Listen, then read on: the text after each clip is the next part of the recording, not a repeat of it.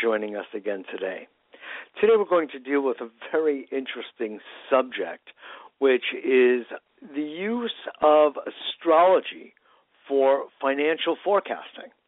And we'll also come to understand something of the nature of cycles in general as they show up through the precession of the equinoxes and how that is uh, largely articulated through the mythical iconic symbols in astrology that is the zodiac itself the the 12 months the 12 the uh, the 12 symbols of those months the 12 characters in many ways mythological symbols etc and how these tell a story, and they've been telling a story throughout civilization, actually, from the most ancient of times, and it's shown up in mythology, in architecture, and different uh, civilizational uh, expressions, including astrology and including ancient scripture from all over the world. In fact, it's a very interesting story in itself.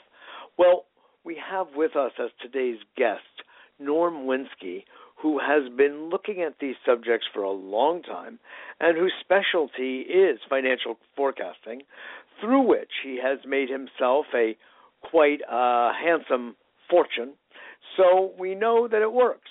From firsthand experience, he'll be sharing with us some of his insights and some of the way he operates, some of the way that financial forecasting can be used for understanding the mechanisms and the influences at different times of the year, literally even different um, months and days of a week, as they will either be influencing uh, markets in such a way that it would be better to buy oats or barley or to sell them gets very granular, if you will, and that, by the way, includes the sale of sugar.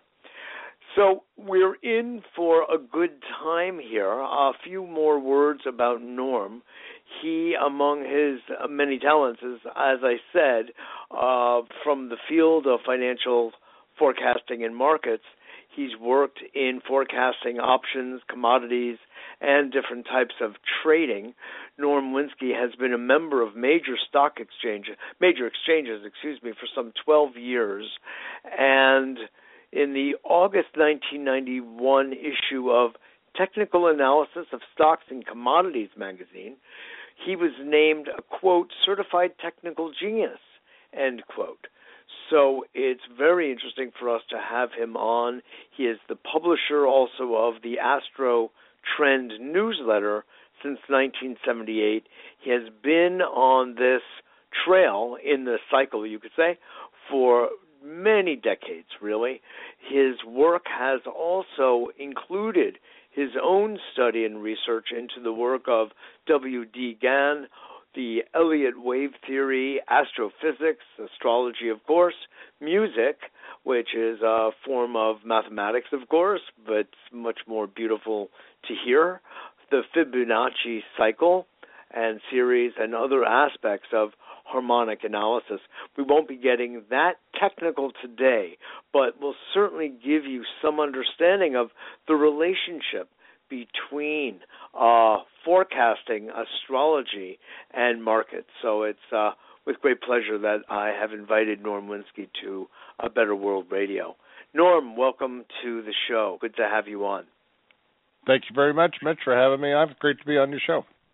Absolutely. Good. Can you hear me okay? So, yeah, I can hear you just fine, just fine. Uh, let's open up first with a little bit of your own background, and then we'll go into what I was saying about the way we can understand some of the things you were sharing with me recently, Norm, about the uh, precession of the equinoxes and the way that shows up in in different contexts different societal contexts, historical and otherwise, and understand the role of astrology in that, then we'll move into uh, the financial forecasting, if you would. So take it from the top. Let us know how did you get into this, and what'd you do with it? Oh, how did I get into this? Uh, I was yeah. uh I got interested in the uh, stock market when I was 15. I was studying that, and then I went off to college, and then and I was I'm a sort of a natural born people watcher. I like to watch, uh, you know, one of the people of, of somebody who sits in an outdoor cafe and watch the people go by and all all the crazy stuff they do, you know. mm-hmm. And so uh one day I, I was in a bookstore, uh, you know, when I was going while I was going to college, and uh saw an astrology book. I was skeptical. I thought it was uh, nonsense, and but I picked up the book and started reading through it. And I said, "Wow, this is kind of interesting. I'll take it back to the dorm and try it out on some of my friends." And I was amazed at how accurate they were all going. How did you do that? And that's amazing. And so then I started getting more, studied more. Astrology. So in in other astrology. words, at that moment, you were looking at, you could say, character types, the way the uh, the sun sign and the rising, etc., was reflective in their personality. Absolutely. Mm. So then I thought Please there's go got to be more to this than one book. So I got more books and studied more. And then about a year later, meanwhile, I'm you know also doing the stock market.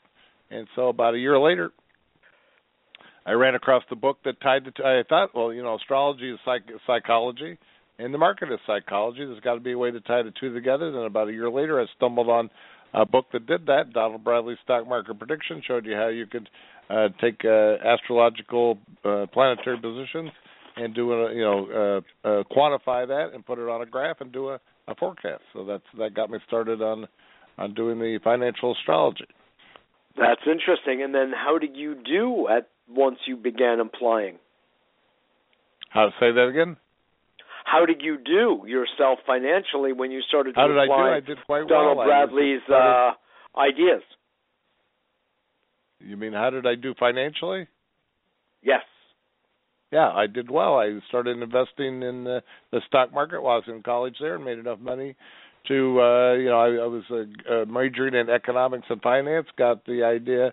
I started trading options.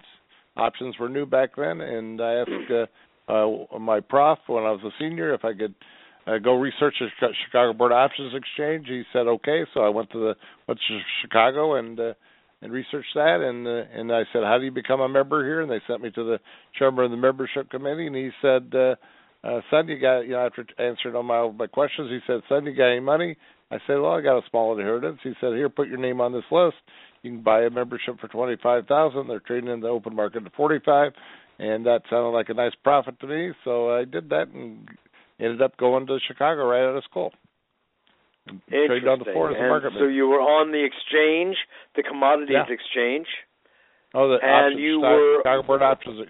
Chicago Board Options Exchange with stock options, and they were they were a child of the Chicago Board of Trade, which is it was at the time the world's largest, uh, you know, uh, one of the largest uh, futures exchanges in the world. They mostly did uh, famous for doing grains and that sort of thing, you know, agricultural. Right, sure. commodities. So how much better did you see you were doing from the fellows to your left and your right? I'm back. Say that question again. Hi, you were using astrology for making your your financial decisions, correct? Right. Yeah. So how much better, let's say approximately statistically, were you doing than the fellows to your right and your left? Oh, I, I would say after I got over the learning curve there, how to trade and that sort of thing, then I think there was a year there where I was probably in the top five percent of the traders on the floor there. I don't know. That's hard hard to quantify that, you know. Uh, yeah, I was I just, just asking in general. In other words, I we're just, trying to I, assess. I just we're know that trying if I to assess. had that, I just know if I we're trying to tool. assess. We're trying to assess the particular value of astrology in this context. So Mm-hmm. that's why I asked that question, so we could Okay. have some kind of yardstick. If they were just throwing darts at the target, or flipping coins, or doing some research, and you were using astrology, what's the you know some sense of of probabilistic difference? That's I couldn't give you exact numbers. I don't know what everybody else was doing. I didn't ask to see their P and L runs and so forth, how much money they're making. You know, you kind of have a general sense. I was told that I was probably in the first after about a, a year and a half or so, I was probably in the top five or ten percent of people there on the floor. So very pretty good. good. Very good. Very good. So yeah, let's, I was let's, making. Uh, you know, I, I, at one point I was struggling, and because you know there's a learning curve there to knowing how to trade and so forth, and absolutely, and uh, you know, so I, my account got down to about 500 bucks, and and in about 18 months I had it close to a million dollars. So, wow, we that. Well, I think that that story says a lot in itself. You know, you were in your early 20s, and uh, that's a significant jump. You know, so you yeah. you answered the question. That's great. That's great. So let's take a look, and then we'll move more into the financial forecasting. That's a little bit of your background to the point that you were um, said to be by that particular magazine, Commodities Magazine, a certified technical genius, and certainly we're going to want to pick your brain about this. But let's just take a moment to look at astrology from a, a larger point of view and look at it from the point of view of the precession of the equinoxes. Will you walk us through what it is you were sharing with me? I was so pleased to hear of what that is and what are its implications for us okay. here on planet Earth. Okay, well, first of all, the precession equinoxes is you have to um, uh, imagine that the planets are like the hour, minute and hour hand on a clock, and the the stars behind that is kind of like the face of the clock. And the, the difference of this clock is not only do the hands move, but the face of the clock moves, and that's the stars, the background there. And so that those stars relative to the Earth are moving backwards through the zodiac at about one degrees every 72 years. So we can move the whole face there. Right now, uh, we're in the age of Pisces due to the way the their things are aligned. It takes about 2,150 years to move through a zodiac sign on this basis. So if we go back mm-hmm. about 4,000 years to the time of the Egyptians, we were in the age of Taurus. Taurus is said to be the a fixed earth sign, so that means you have earth is material, and fixed means unmoving, uh, unchanging. And so, and then the opposite sign of Taurus is Scorpio, which has to do with death and afterlife and regeneration. And so, if you go look at what the main, uh, what the Egyptians were most famous for, was building the pyramids. They haven't moved in 4,000 years. That's kind of fixed Earth symbol symbology, and they built yes. those for the afterlife of the pharaohs, which is the opposite sign, Scorpio. So you have the Taurus, Scorpio reflection of the at that time uh, the age of Taurus. Then, as we got toward the end of the age of Taurus, we had uh, Moses lead the uh, lead the uh, Hebrews out of Egypt. There's a whole symbology there, trying to leave the age of Taurus, leave e- Egypt, and go toward the age of Aries. Aries is the sign of one, oneism, and and it's the ram, and one of the major symbols of of uh, Judaism is the ram's horn, and, and Aries mm-hmm. is the ram. And so, and then Moses, the opposite sign of Aries is Libra, which is the law. So Moses went up on the mountain and came down with the law. So you have all the symbology there: oneism, monotheism. You have the ram's horn. You have the law, Libra. Then we go about, uh, you know, uh, roughly uh, fifteen hundred, two thousand years uh, later. Then all the, then everything lines up for to move into Pisces because we're going backwards to the signs. And then the the uh, uh, smaller cycles, uh, relatively speaking, you have Jupiter and, and, and Saturn line up in Pisces right at the time the precessional equinox was going into Pisces, and so the three wise men who were astrologers uh, looking for the uh, figure that fit the fit that chart. So that's uh, how we got Jesus. So the major symbology of Christianity is uh, the fishes and the loaves. You have the Pisces as fish, the opposite sign of Pisces is Virgo, and that's the uh, goddess of grain and there and wheat and so forth, and that's where you have the loaf. So it's all it's all there. And now we're moving to uh, modern times. Now, if you uh, saw the show Hair, the musical Hair, they talk about the age of Aquarius. Now we're getting close to where we're going to move out of Pisces into the age of Aquarius. That's the song. This is the dawning of the age of Aquarius. That's kind of like the transitional period where you're kind of right on the cusp there of the sign and I believe that that's going to begin in about 2020 when Jupiter and Saturn line up in Aquarius, and uh, the precessional equinox is getting close to moving into the uh, uh, sign Aquarius. That's very interesting. And the opposite of Aquarius is Leo? Leo. And so, therefore, Aquarius has to do with uh, one of the things Aquarius has to do with is, although a lot of people think it's the water bearer, but it's not really water. It's symbolic water. If you look at it, it's a man holding a jug and stuff is coming out. That's really the life force. It's like electromagnetism. It's like electricity coming out of there. It's like what we and understand the as opposite chi. yeah. What's that? It's what we understand from the ancient Chinese idea of chi, life force. Okay.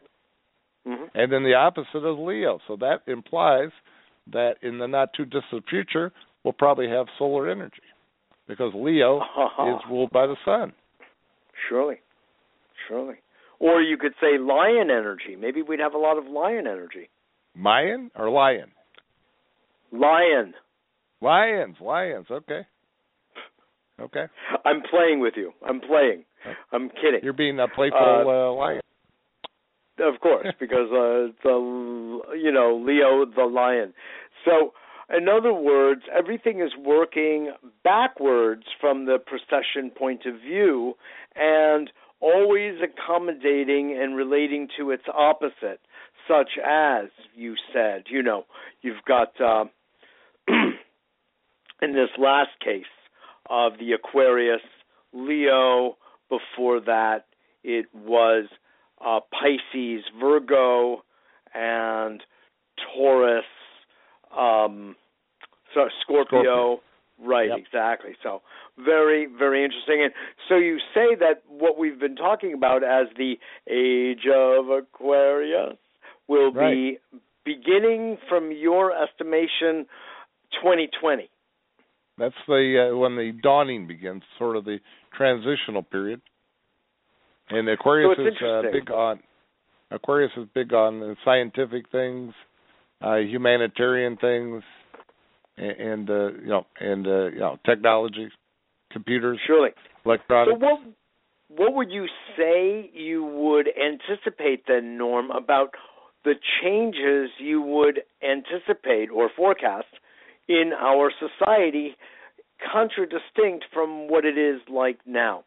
Um, just I think uh, we're going to accelerate the whole technology thing even more, and we'll probably get, like I said, we'll probably get solar energy, and uh, you know who. I'm I'm not a visionary. I just uh, you know try to report what I see. That's that's it. So uh, you know Well, I think what is uh, it that might I'm trying to find uh, find out from might you? get a, might get a based on your religion. knowledge of astrology, what it is you would see. Because right now, you could say there's a huge issue around humanitarian values. I mean, they're Uh. there, but they are sinking in many, most respects across the planet like a rock. Um, so, based on what you're saying, we're maybe moving toward a more humanitarian based society, which right now it's more talk than action. And maybe then there would be either equal talk and action or more action than talk. I don't know. Okay. Is that a fair kind of um, supposition to make? Uh, I would go along with that. Yeah. Okay. But it's Well, hard to what say else- what form it's going to take. You know, I think it might be a, a bit of a paradox in that, uh, uh, you know, maybe I would probably uh, go with uh, maybe we get more move more toward a free market capitalistic type society. You know, where people have equal opportunity, but you have to to make it. You know, it's not uh, not welfare. You know, not socialism. More, you know, more individualism. You know. More individualism. Yeah. Okay. More than, let's say, at the beginning of the United States being founded? More than the time Uh, of Adam Smith? Well, that that's a whole different thing. We had an agrarian society then. It's you know we're we're not you know we're not even in that universe anymore. But compared to now, we have a rather socialistic uh, thing going here with the United States and the rest of the world. Uh, you know, I think the, think uh, get a couple of these countries going bankrupt, though. Uh, I think people start moving away from that. Yeah. Yeah. No, it's interesting. Uh, no, so would we expect to see more of the characteristics of Aquarius or of Leo? Or would No, I think the Aquarius will be up? dominant, but it will pull from its reflection is uh, you know the opposite Leo, so it will pull Okay. something somewhat from that. Understood. Understood. You know, people have been. But I think uh, it'll, it'll waiting. kind of undermine. I think it'll undermine the Pisces thing, which is uh, very ideological and so forth. And so uh, I think you might get a Uh-huh. shift in terms of a new world religion based more on science and technology and, and less on uh, mythology and that sort of thing. You know. Interesting. And that might even apply to the body politic, where it would become less ideological and perhaps sort of more practical and maybe even effective. Right. More Would pra- that be a fair- pragmatic. Supposition more pragmatic, exactly. Yeah. Yeah. So that's interesting. That's interesting. Well, I can't wait for 2020, but I will. Okay. All right. So that's interesting. So the other um, the other comment uh, I could make here uh, regarding all that you laid out, which is so interesting about looking at looking at uh, the movement from the age of Taurus forward through the astrological processional lens, if you will, uh, suggests that the ancient texts, such as uh, the Old Testament, telling the story, the five books of Moses, um, can be understood essentially as an astrological zodiacal text. I think there's definitely some allegory there, some uh, symbolism. And you know, if you want to really get into the weeds there, uh, there's astrology all through the Bible and the Torah and so forth.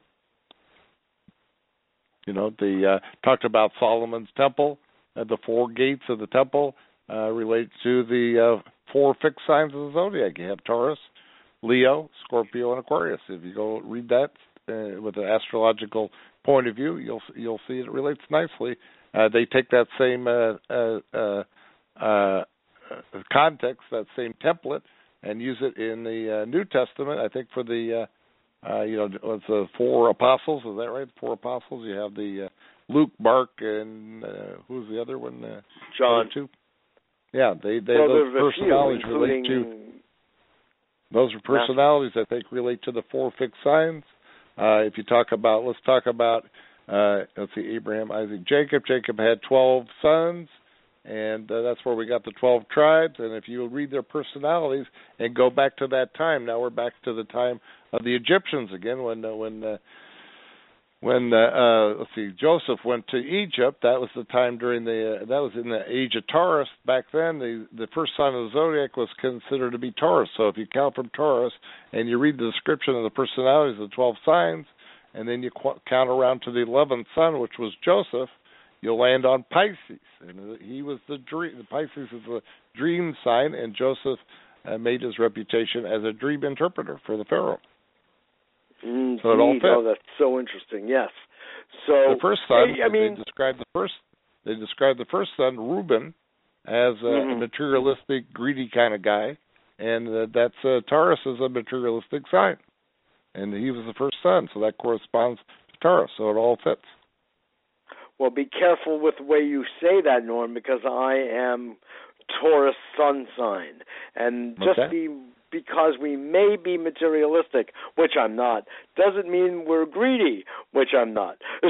So you know, we have to be I- I think- very careful about generalizations. I think greed, I think greed is good. I think greed is good. You do, yeah, right, right, right. Well, you and uh, Michael Douglas. Well, I would, I would, I would uh, beg to differ, but we're not going to open up that one right now.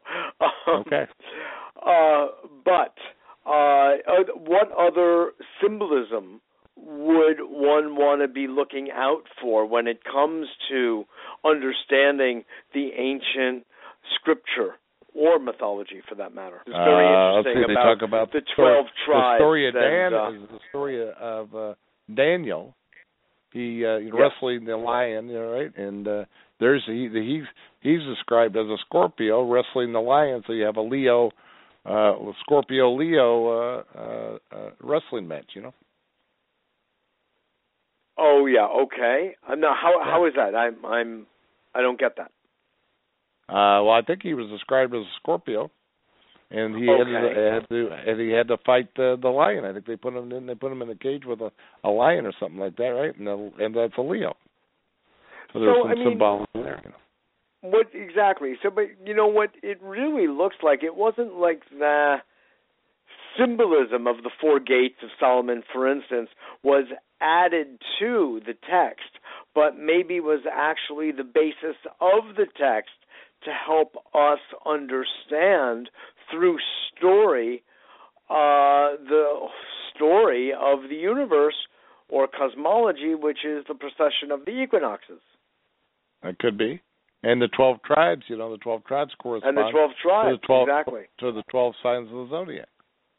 Exactly. There's a reason exactly. that there's 12 people on a jury. That's all based on the, the original idea of a jury with 12 people was that you would have a diverse, you know, at least have each sign a diverse uh, a group of people's opinions, you know, representing the 12 signs of the zodiac. Yes. Yes. Yes. Yeah. Here, I'll it's tell you a little interesting American because story. I'll tell you a little American history story. So we, I briefly mentioned that uh, uh, when Jesus was born, the astrologers, the the wise men, the three wise men, somebody because Jupiter and Saturn lined up in Pisces. Well, that's that's part of a cycle within a cycle thing, the Jupiter Saturn thing. There's a cycle that uh, that occurs. Jupiter Saturn lines up every about every 19 and a half years. It, it stays in this. Uh, there's 12. You know, there's 12 signs. Each sign is uh, the signs are divided into four elements: fire, earth, air, and water.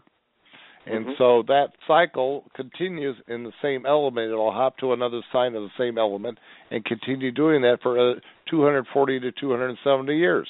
Then the, that's the with the first the smaller one, the 19 and a half year cycle is the mutation cycle. Then the next one up is called the grand mutation when you stay in the same element and do that for about 240 to 270 years. And then there's the great mutation cycle, which lasts about 960 years. Okay? And so mm-hmm. every 240 to 270 years, that Jupiter Saturn conjunction shifts into a different element. You start a new cycle. So here's an American history story. So in 1840, Jupiter and Saturn lined up, and they changed element and got into Earth. They had been in fire, and they shifted to Earth. Uh, William Henry Harrison was elected president. He decided that uh, wouldn't it be a swell thing to walk uh, to walk to his inauguration on a cold and rainy day in Washington D.C.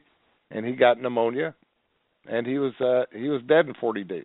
He's the shortest, I think, the shortest president, presidential president we've ever had. You know.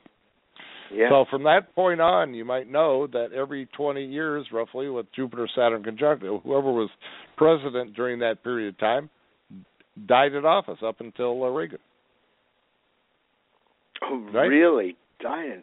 Yeah, you, it's called the uh, Tecumseh's curse. The reason it's called Tecumseh's curse is because before Harrison was president, you know, he was a general and fought the Battle of Tippecanoe against the Indians, uh, against uh, uh, the chief uh, Tecumseh in, in at the Battle of Tippecanoe in Indiana. It's good near where I grew up. You know, I know about the Battle of Tippecanoe. It's not too far from where I grew up. And uh, so uh, what happened was they had the uh, uh, uh, had the two uh, brothers running the tribe there and one was sort of the military leader, and the other was sort of the spiritual leader. The military leader was Tecumseh. He was off at an Indian conference, big Indian conference somewhere, and told his brother, "Don't do anything." You know, they knew that the uh, the Americans were you know nearby, and uh, don't don't provoke them. You know. So apparently the brother didn't listen to him and provoked uh, Harrison to attack, and it kind of had a wipeout there of the uh, Indians. So uh, so obviously Tecumseh was, to say the least, uh, uh, you know, had a big grudge against Harrison, and supposedly they put a curse on him. Oh, by the way, uh, Tecumseh and his brother called the prophet.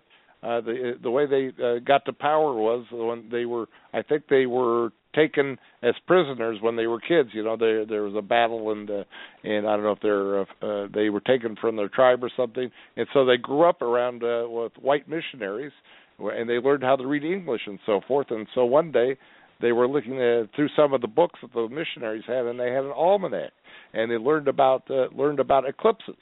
And so they got the idea they'll go someday they'll go back to their tribe, and they could for, be able to forecast when there was going to be an eclipse. So that's what mm. they did. They Hmm. went back to their tribe and they said, "Oh, at midday today, the the sun will disappear from the sky and now now the indians are like scared of these guys that they have some kind of you know magical powers and that's how they got the power uh that's how the white man got the power that's how the the uh, tecumseh and his brother the prophet came to oh, power. they themselves. Uh, yeah, Got it, because yeah. they they knew they could They had uh, that using the almanac. They they using Right. the almanac they could predict when the eclipse was going to occur. Yes, exactly. So they seemed all powerful to the Yeah. others. Very. So Eddie, fast forwarding now, we had the Battle of Tippecanoe. That's how we got the campaign slogan, uh, Tippecanoe and Tyler too. That was a nickname for William Henry Harrison. And so then supposedly, legend has it that Chief Tecumseh uh, put a curse on Harrison in, in the United States that uh, you know uh, uh, suppo- supposedly every 20 years or something uh, that uh, a president would die in office or something like that. You can look it up in Wikipedia.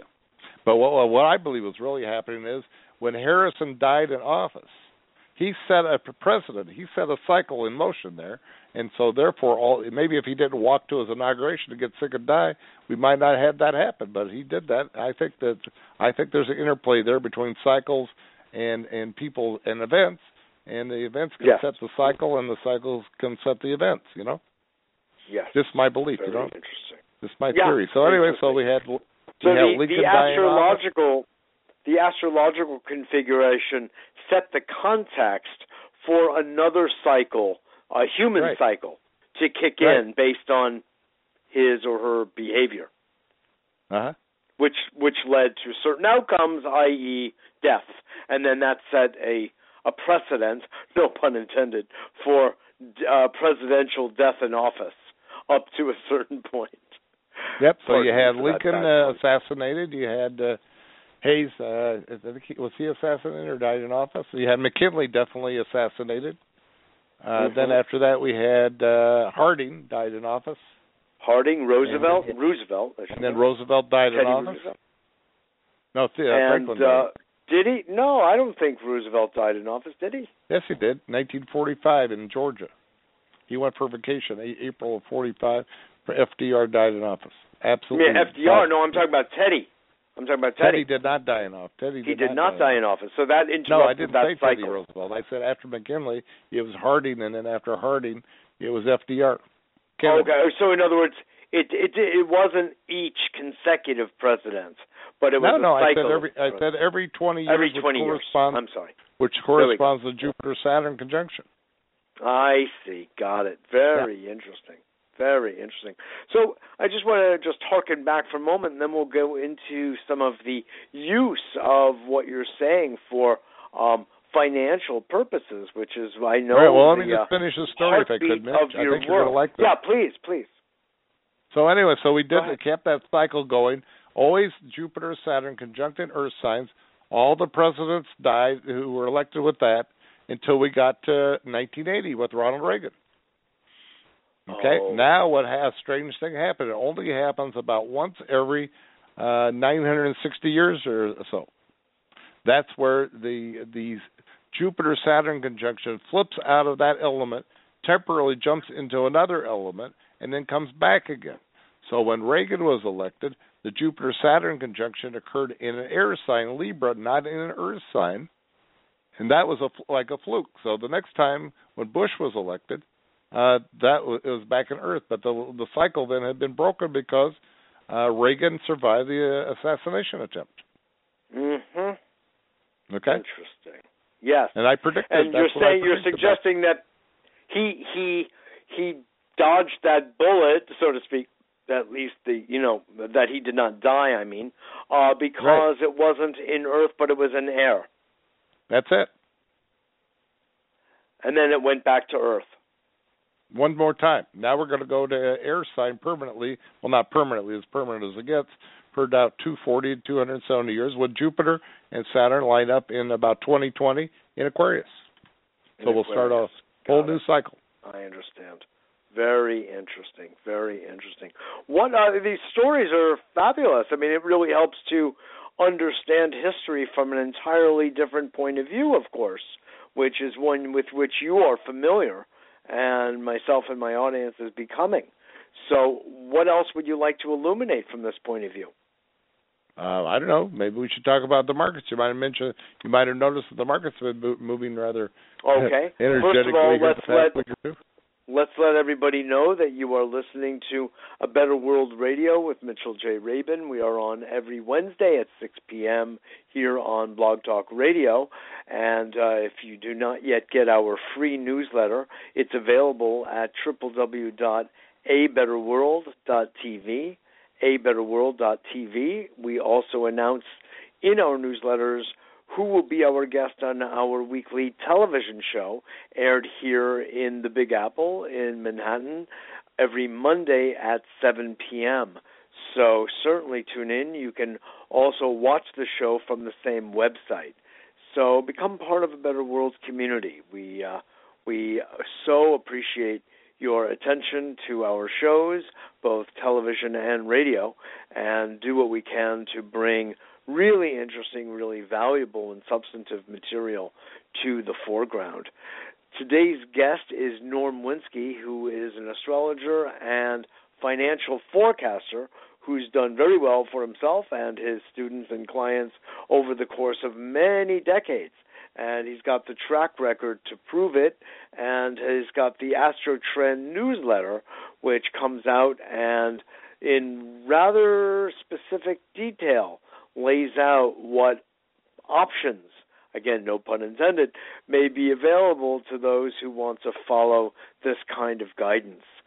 So, Norm Winski, why don't you tell us a little bit about how you utilize your astrological understanding for forecasting what's happening in the markets?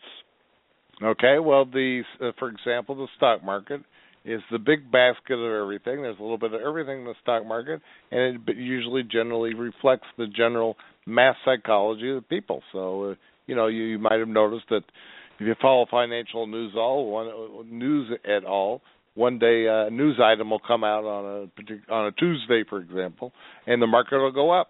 Then they'll rehash the same story two days later, and the market will go down on this. Oh, the market went up because of that, and then two days later, oh, the market went down for the same reason.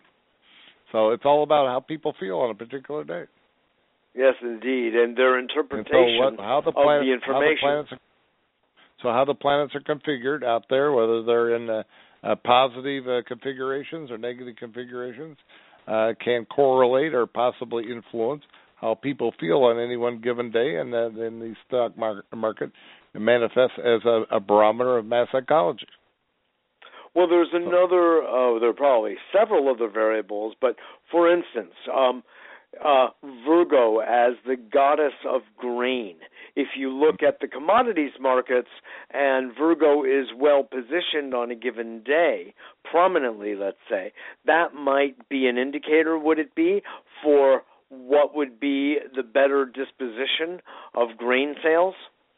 Well, that would be you'd I'd be looking at the grain market and seeing if there's a possible trading opportunity there. We had, if you read, uh, I know you had got my letter there, uh, Mitch, and I emphasize yeah. on the markets. I emphasized in my letter was uh, look interesting the first week of January, uh, toward the uh, end of the first week of January, uh, for soybeans. There was a strong theme there uh, I saw in the in the planets and in the astrological signatures, and we had a new moon on the weekend and the new moon often corresponds to turns in the grain market. It's probably one of the easier markets to trade are the grains uh, because they tend to be lunar sensitive. They tend to make highs and lows with the full moon and new moon.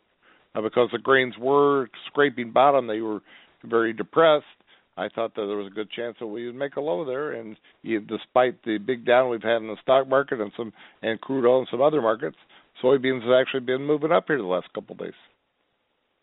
And and is that in accordance with your understanding of what would happen? Right. Well, I was I was thinking that we would have a low uh, late last week, and now we're moving up. The, the grains are have been move, staying firm here and moving higher with the with yes. the, as of the new moon on Saturday. Yes, but is that what yeah. you forecast? Yeah, that's it's in the letter, I think. Yeah. Okay. Well, there's a yeah. lot. It's a 40-page letter, so it's okay. uh, it's in great depth. So okay, so you said it would be at the at the bottom, but with the advent of the new moon, it would start to move up. Right. And in I fact, thought we would make. I thought we'd be making a low there, and then get a change in trend which means you should start moving higher. It would start to move up. Got it, got it. So, have the people who have been following your advice tell me a little bit about what kind of results they've seen over the, the I have no idea what what their results are. If they re, if they renew their subscription, they're happy campers. Every now and then they get a a great email where oh you're doing a great job da da da. So I don't ask to see their brokerage statements or how, ask them how much they're doing. I did have one guy. This is purely I don't know hearsay. Whatever he told me, I have no proof to this.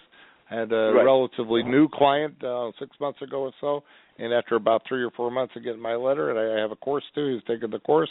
Told me that he took his ten thousand dollar account and ran it into one hundred fifty thousand dollars in a relatively short amount of time. So that's just uh, you know what he told me. Whether it's true or not, I have no idea.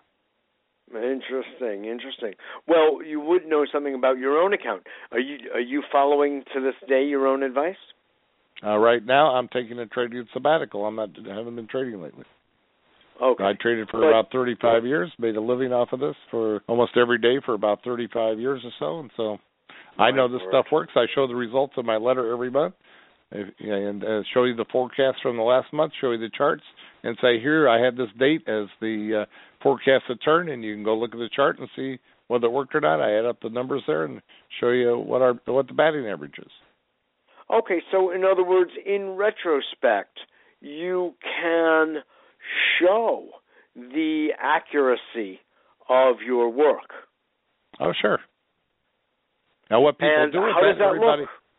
everybody trades a different way, so I can't say, you know, in terms of oh, people are making this kind of return or making this kind of money because everybody trades it a different way. You know, the trade. This is research. Oh, absolutely, research. I understand that. I'm not talking but about what trading I do, styles. But, but, but my my metric is I show them the batting average. Here, I have these forecasted dates for turns in the market, and here's the chart. Here's the results, and and can, we can go from there. You know.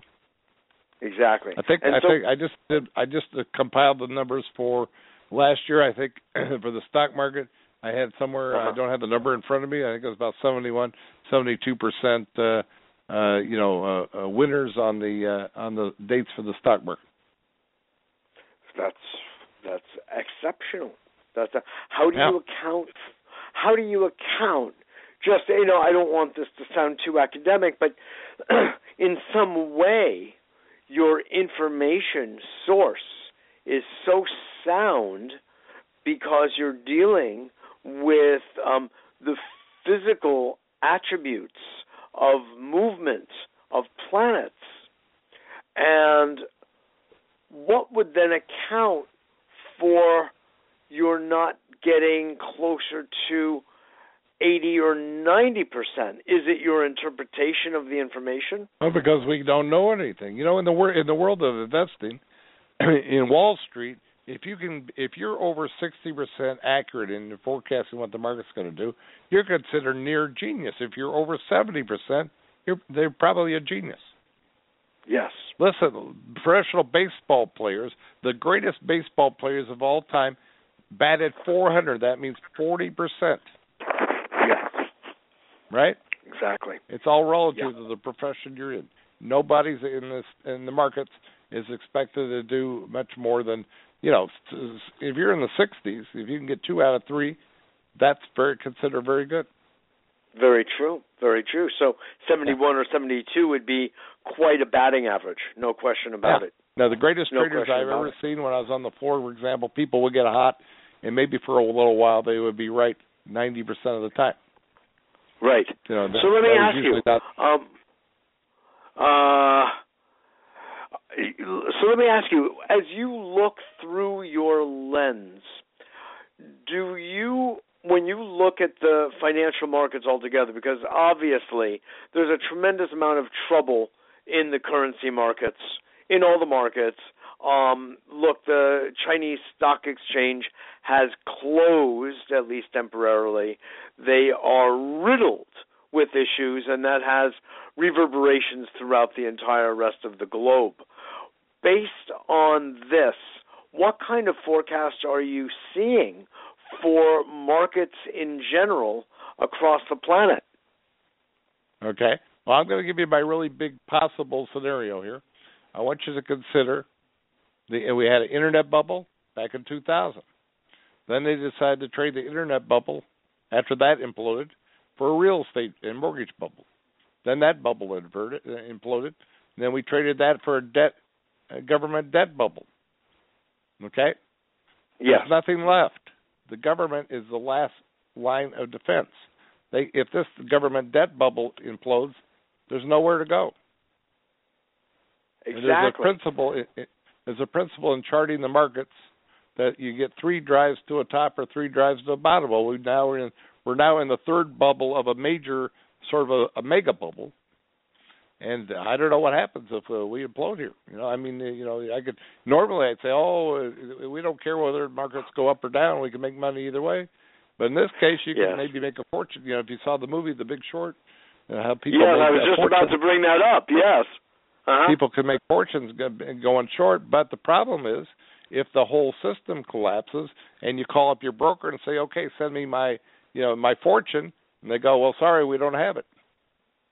You know? Right, exactly. So, so know, this is important.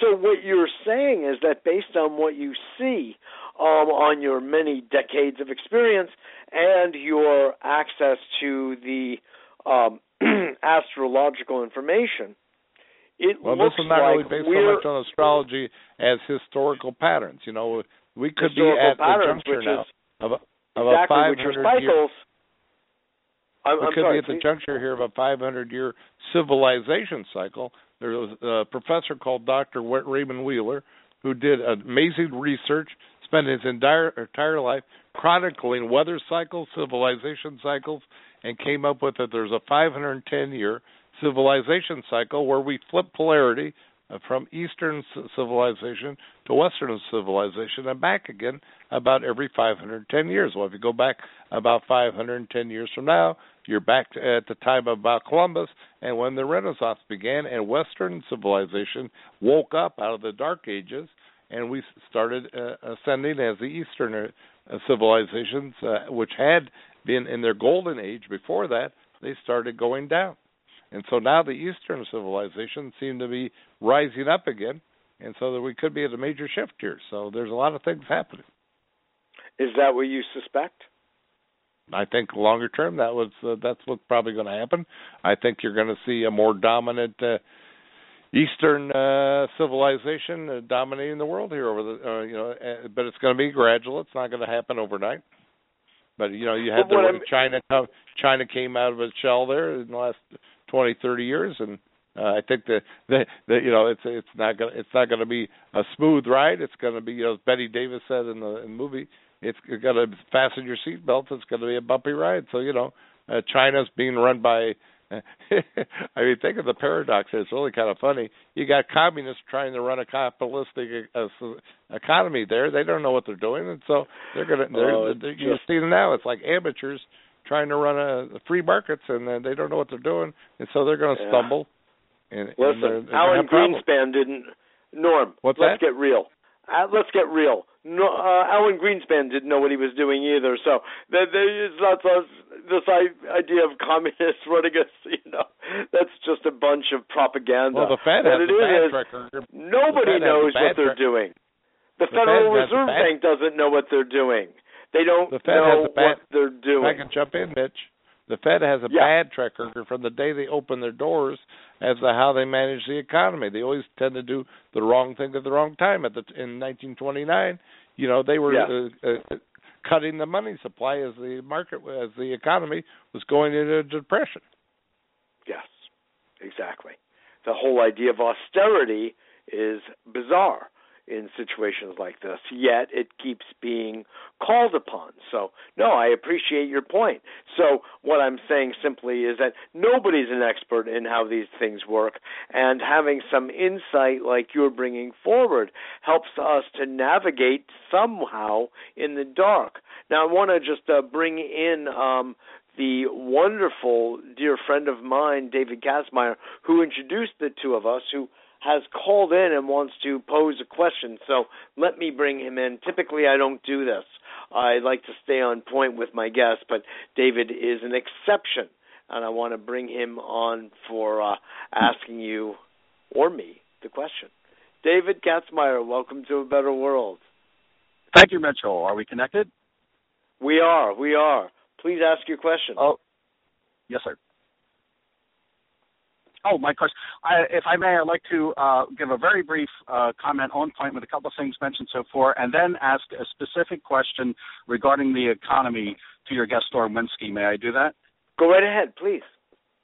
Okay. Um, first of all, thank you for having Norm Winski on. I think he's a brilliant astrologer. I was already familiar with his work. I have read the Astro Trends newsletter, and I have been amazed, and nothing's changed my mind in these last few years since I first found the works of Norm Winski.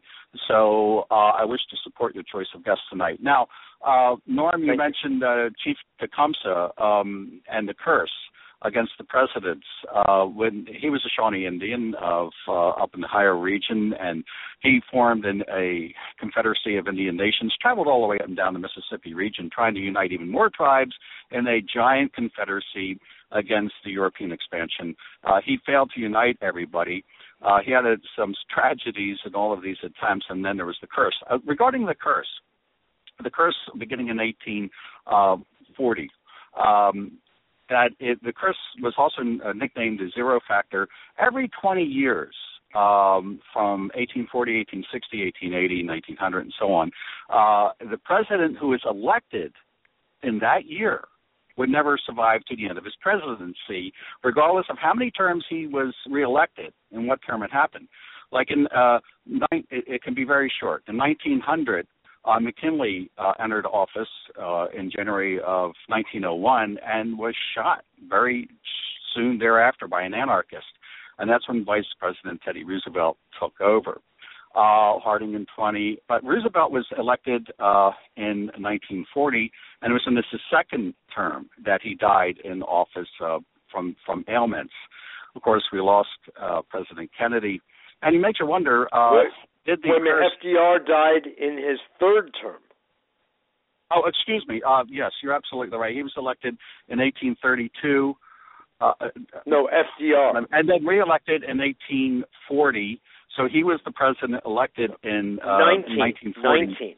1940 and died in 1945. His first term began in 1932. Excuse me. And yes. um, then it makes you wonder: Did the curse just go away, or is it fading away? Because uh, in 1980, when President uh, Reagan was elected, he did not die in office, which was consistent with the cyclical pattern, but he did take a bullet in the chest. Then, in the year 2000, uh, George Bush, Bush 41, was elected in 2000.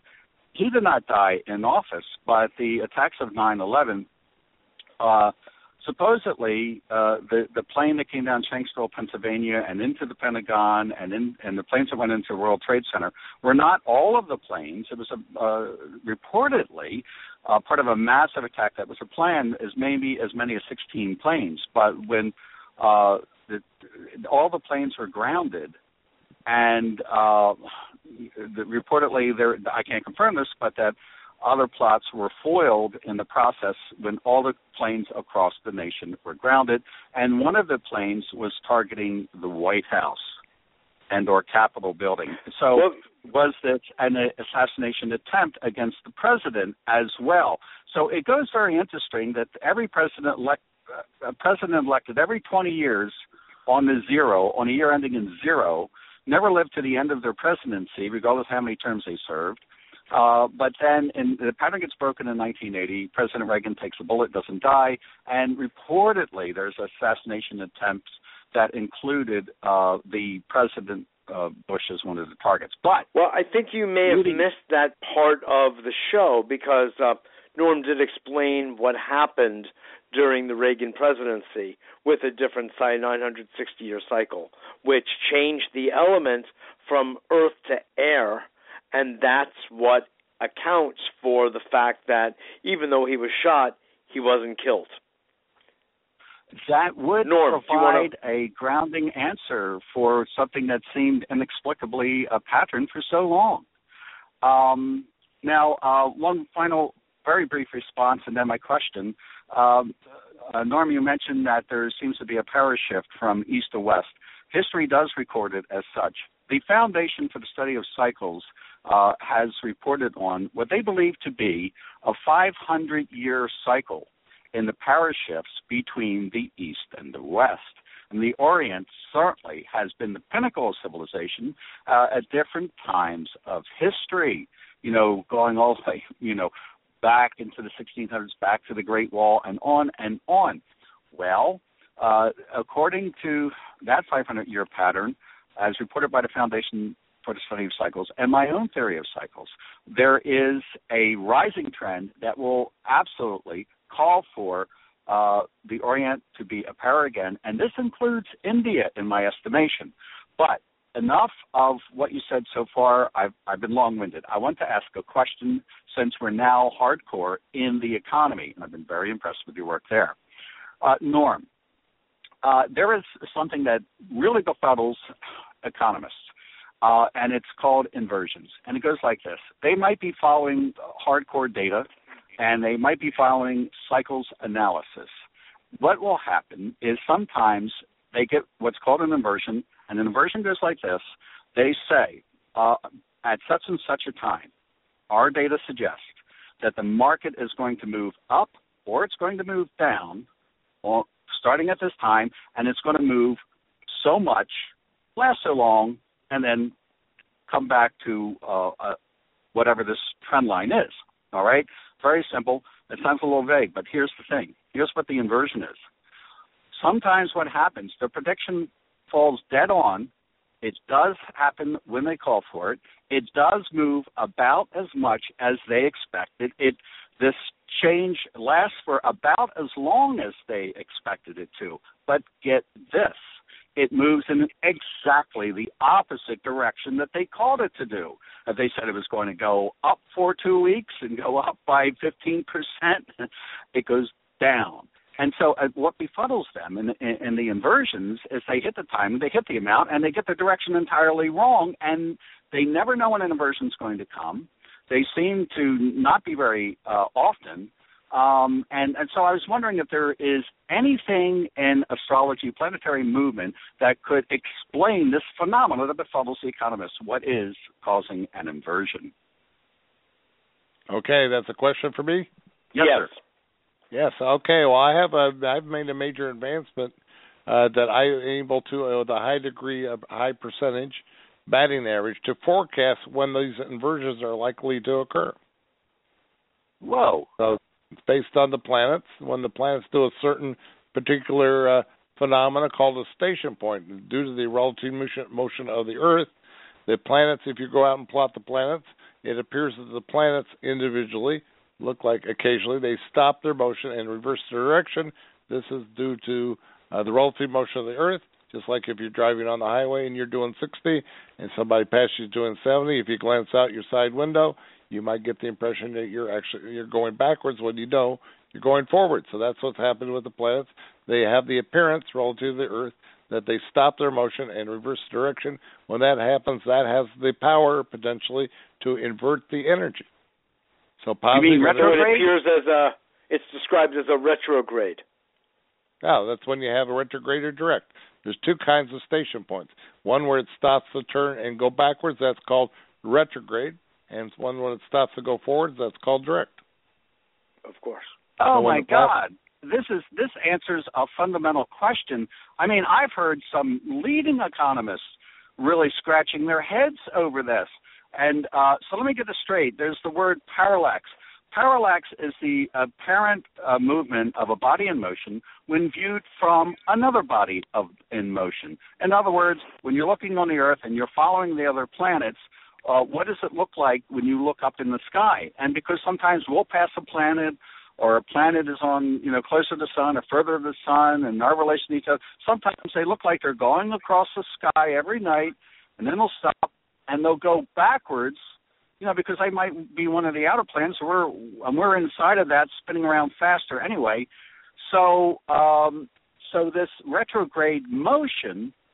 So they might have been noticing the patterns in the market as influenced by these planetary motions, but what they don't account for is when one of us passes on the highway, as it were, a, a circular highway, and the retrograde begins, and it uh, That's it. Retrograde. Okay. Well, the station point is what seems what Thank you. seems to, to to do it. So the planet can stop its motion. If you go out in the night sky and plot these planets, you would get the impression that the planets stop their motion and then reverse the direction. Just like when you throw a ball up in the air, there's that moment where the ball it seems to be suspended in the air before it comes back down. So the planets stop their motion and reverse their direction and they you know uh, you know Mercury does that three or four times a year. For example, Mercury just turned retrograde last week. Jupiter turned retrograde uh, I think Thursday night, and so that's uh, and when that happens, sometimes the energy gets inverted. We can, we can go from common turn positive energy astrological negative phenomenon. energy, or vice versa. Right. This is huge. All right, you have David answered Katzmeyer. a huge question. Thank you Hey- very hey, much Mitch, how for much- your good question. Mitch, question. how Thank much you. more time do we have? Yes. Okay. Uh, I just want to come around to just a couple of more minutes here. I wanted just to uh, wrap a particular piece of this up because related to something you were talking about the bubbles, three bubbles, implosion. You made reference to the big short. I too saw it just recently. Uh, I'm asserting without astrological information that that bubble isn't over, even though it popped in 2007 and 8. It has been underground, fed by the Federal Reserve Bank to the tune of many trillions of dollars, propping up banks, uh, you know, for being at the roulette table, and now so much money has made these major five banks, five major banks, more powerful and richer than they were back then, and now we are heading toward you referred to it as a possible government implosion. That's the last vestige. What does Earth look like after? What is it that you see, and when is it that you see it relative to all that you've said in your studying of these trends and cycles? Well, I can't give you specifics. So if we have a major financial collapse, I can't tell you what that's going to look like, other than all those those banks you talked about. They may not be around anymore. You know, but uh, I just want to be uh, people to be aware of you know uh, many of the assumptions that people have. You got to rethink them. That you know we could be at the end of a five like. Uh, David said there, we might be at the end of a 500 year cycle here. And I see a pattern here that we learn, you learn certain principles from studying the markets, which sort of relate to physics. And that is that one of the major patterns you see in chart reading is that you often will get three drives to a high or three drives to a low. Well, we had the internet bubble in 2000, we had the real estate mortgage bubble in 2007, the peak, and and then and now we uh, have a possible a government debt bubble, and so that's like three drives to a top. It's like a we have like a mega bubble forming here with these three smaller bubbles uh, uh, form, uh, creating that. You know. Yes, exactly. So Well, I I, I think there's a good chance we may have seen the high back in May. I forecasted that to the day, May 19th, May 20th, as uh, we had a lineup there of a Mercury turning retrograde and a new moon within one day. And when I went and researched that back, I found out that doesn't hurt, occur very often. But in one day, previous day that it occurred was October the 11th, 2007, which was the high day in 2000, which led to the, the big collapse. You know. Yes, indeed. So, in short, 19th while you an important day. What's that? while you while you can't uh, give specifics, what you do foresee is a third bubble imploding.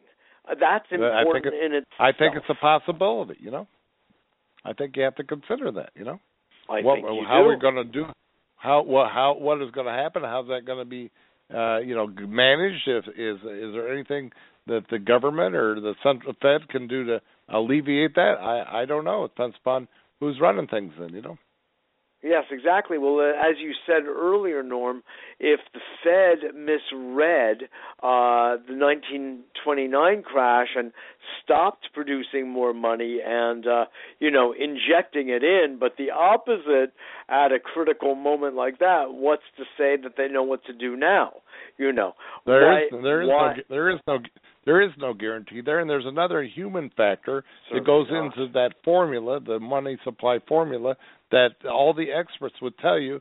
One of the major factors of the crash of 29 and leading to the depression was they didn't really understand how this stuff works, And so we now know, though, a major factor, you can go Google this, go look at monetary velocity. What is monetary velocity? How fast the money turns over. The chart for velocity has been declining. So that's why we have deflation.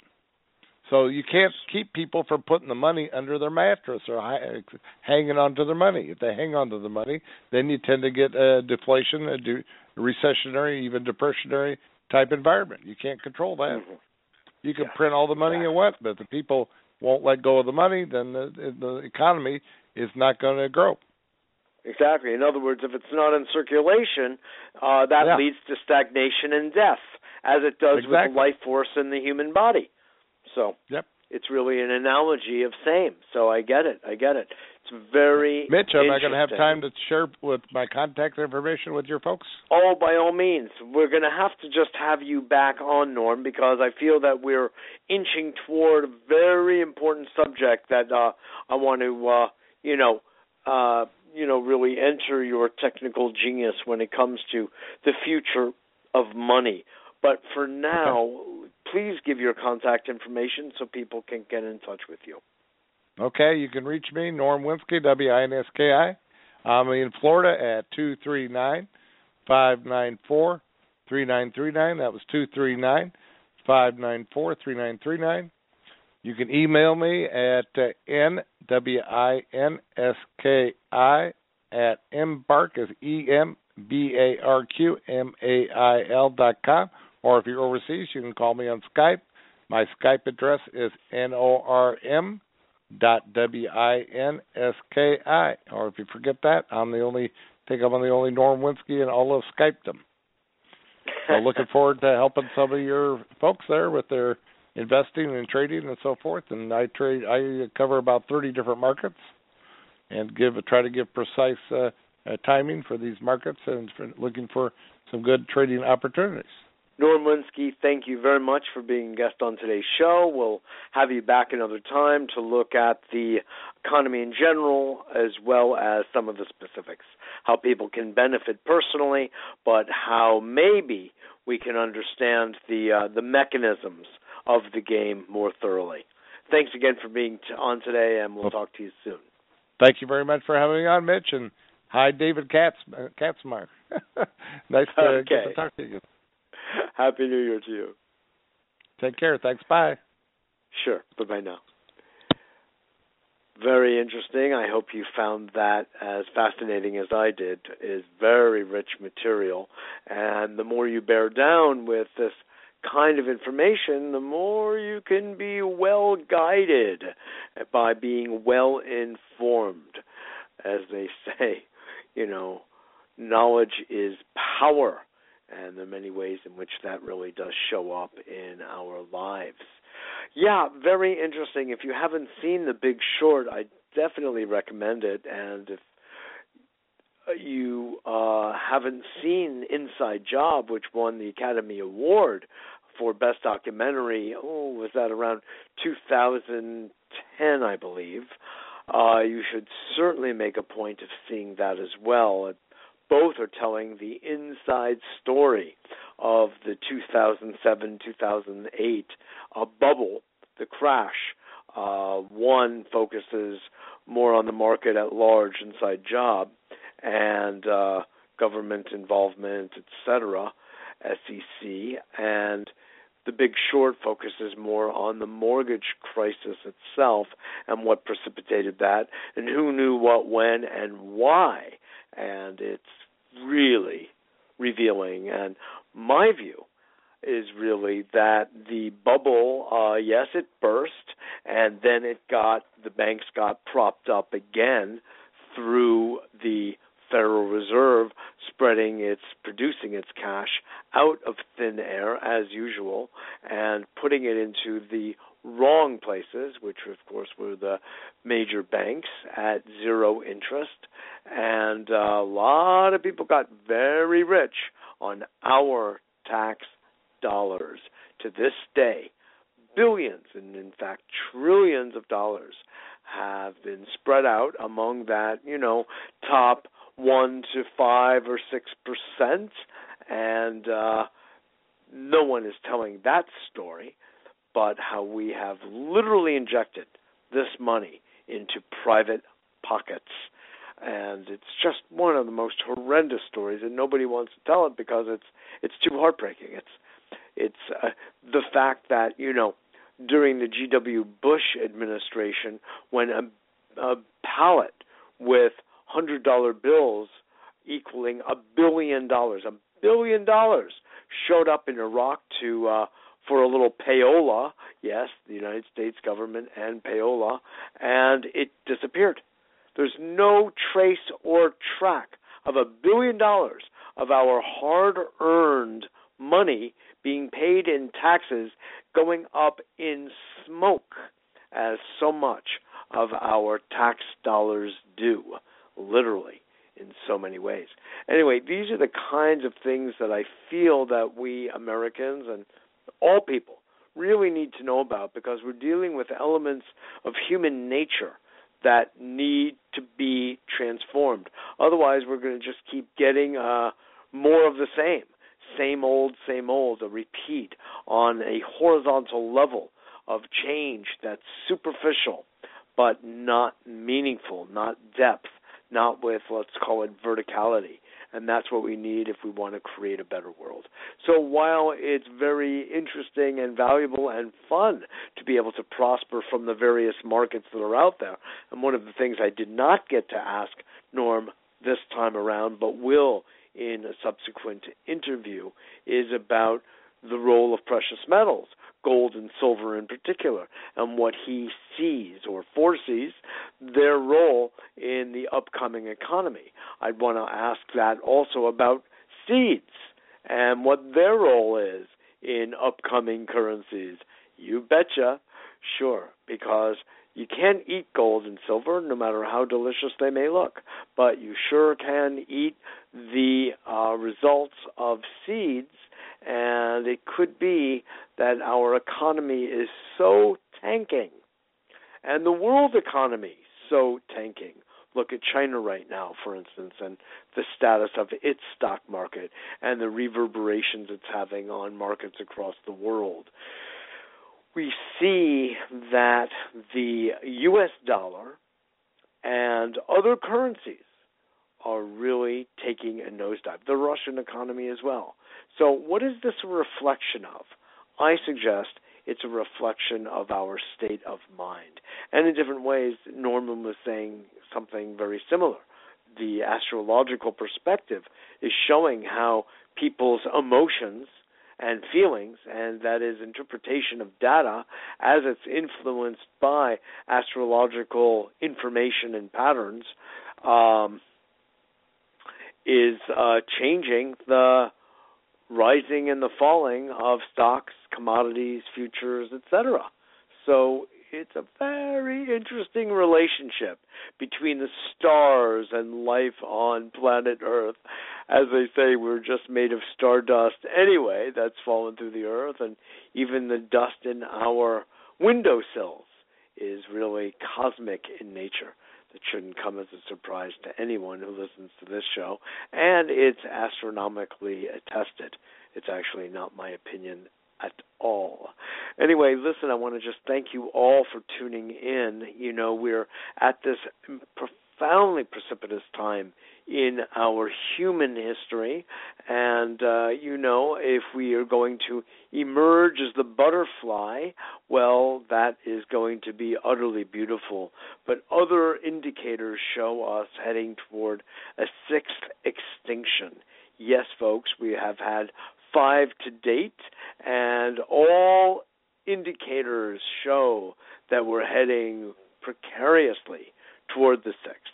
And we have such things as hope and faith and intention and goodwill acts, and many of them, communities gathering together to do the right thing, shift the energy, as it were, and provide food and shelter using such things as solar, etc., for energy instead of fossil fuels.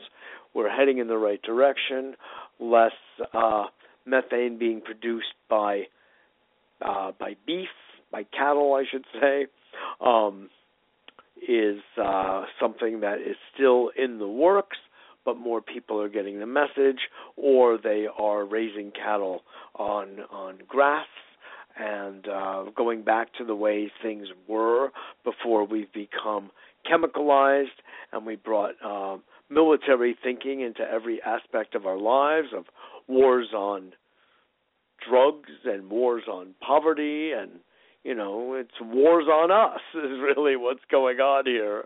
And there's a war on money and economies right now. They may not say it that way but that's clearly what's showing up. Anyway i want to just say we are still operating our society on money and that's a good thing in many ways. And uh as I said, precipitous than others, and uh, we've got to kind of put on our uh, seatbelts as Norm was quoting Bette Davis. I don't know that that film, but um, I've used that phrase myself many times. And see what will be next. But I hope this show was interesting to you, and certainly uh, take the link from a betterworld.tv, where you can also sign up for our free newsletter and share it with your family and your friends, so more people can have the benefit of today's show and others.